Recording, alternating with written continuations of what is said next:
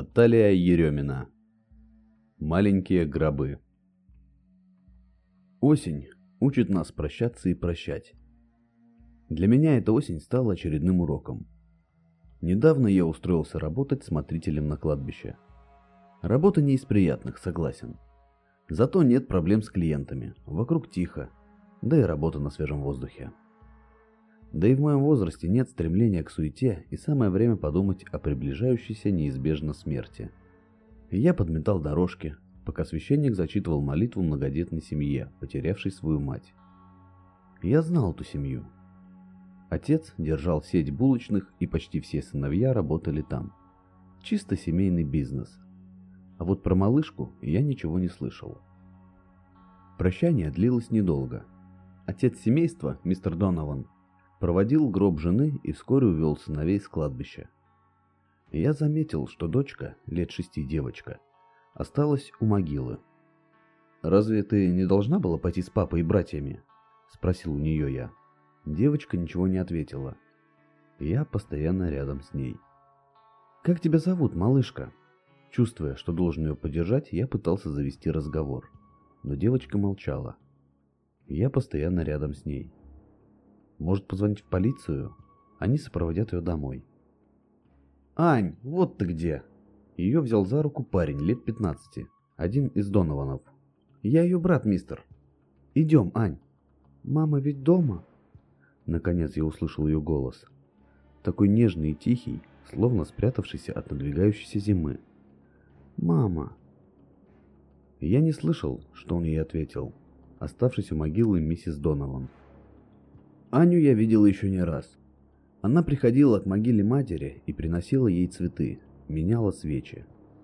Мне хотелось ей помочь, поговорить с ней, но я боялся, не зная, как к ней подойти, такой хрупкой и одинокой. И как ее отпускали одну. Однажды она сама подошла в мою будку. «Мистер Смотритель, вы не могли бы мне, пожалуйста, одолжить вашу метлу?» Я поперхнулся чаем. Конечно, маленькая мисс. Сейчас. Я открыл сарайчик с инструментами и достал метлу. Только она великовата для тебя. Давай я подмету. Показывай, где. Анна насупилась и протянула ручки к метелке. Пожалуйста, мистер. Я сама. Хорошо. Я поддался на ее милое упорство. Но я донесу метлу, куда тебе нужно. Мы прошли до могилы матери. Корнелия Донован. Любящая жена и мать. 1903-1946.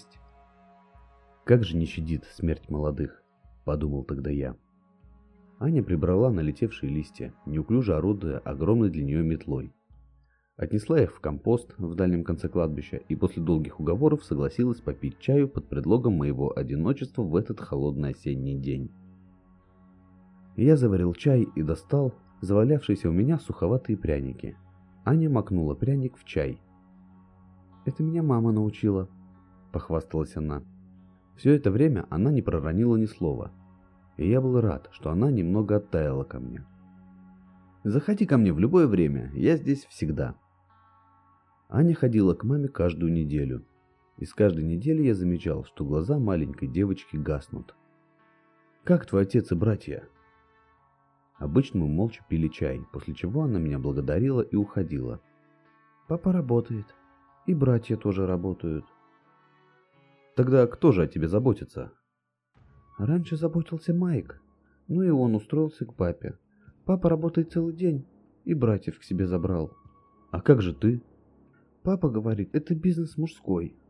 Ты дома одна сидишь, малышка? Аня кивнула. До чего же иногда взрослые слепы к горю маленьких детей? Но не буду же я рассказывать все это, Аня. Знаешь, я тебе расскажу одну сказку. Когда-то, давно в этих землях жила одна женщина, мисс Верде, Глория Верде. Она всю жизнь хотела себе много детей, но, к сожалению, не могла их иметь. А почему? Ну, не знаю, наверное, было не суждено но тем не менее она всегда старалась помогать детям. Она основала в нашем и трех ближайших к нам городах приюты для детей. Всегда помогала им денежно и лично посещала всех. Но поговаривают, Когда строился последний ее приют, она спорила за ту территорию с одним очень властным мужчиной. Он хотел построить там и горный дом. Но Глорию поддержал народ, и на том месте сейчас стоит приют имени Глории Верде. Какая она хорошая. Да, кивнул я. А что потом с ней было? У нее никогда-никогда не было детей?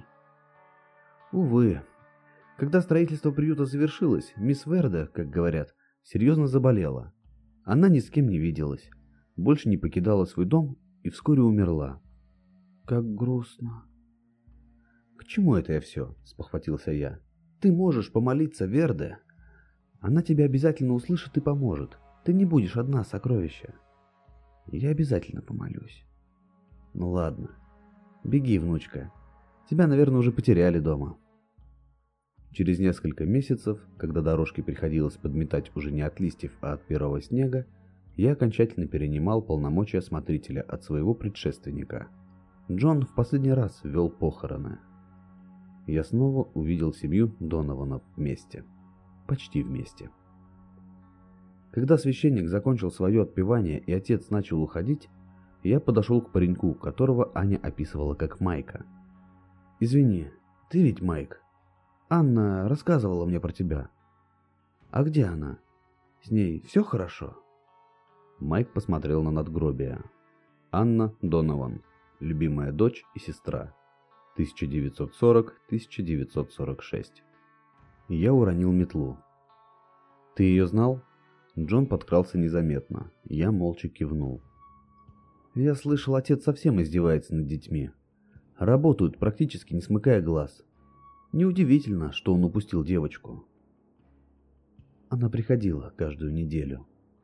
Джон сочувствующе кивал. После той истории мне даже показалось, что она стала веселее. Какой истории? Ну, той, о Глории Верде.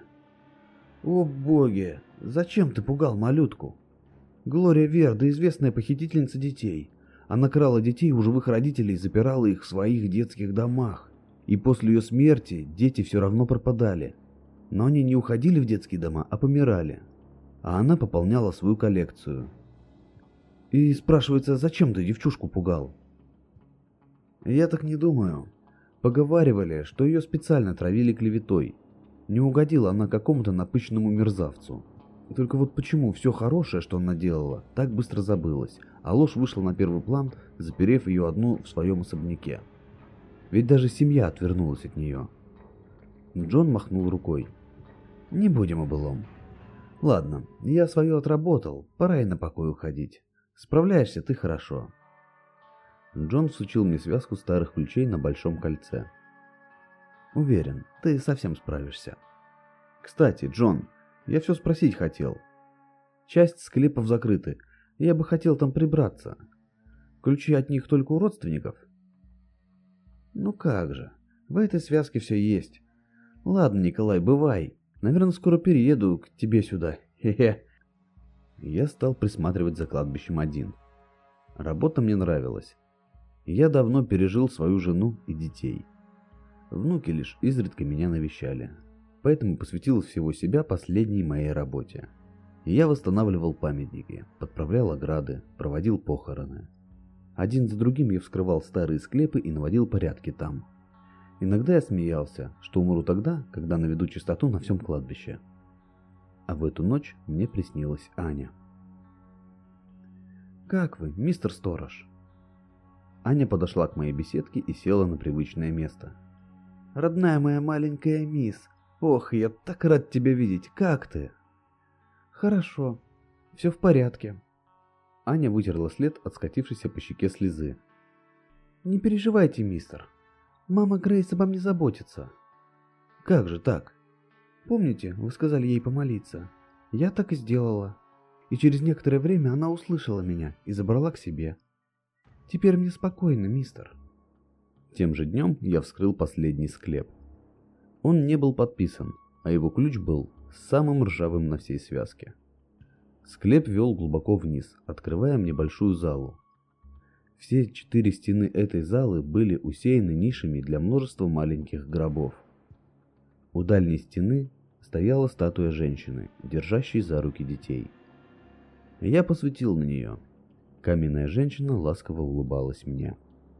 Я принялся убираться. В склепе оказалось так много гробов, что я сбился со счета, пока стряхивал с них пыль и собирал паутины. Но один из них мне показался странным. Я его уже мыл? От удивления я заговорил вслух. Нет, ошибки не должно было быть. Я точно его еще не трогал. Наверное, он самый новый. Я выдвинул маленький гроб. Аккуратная подпись на нем гласила «Анна Донован».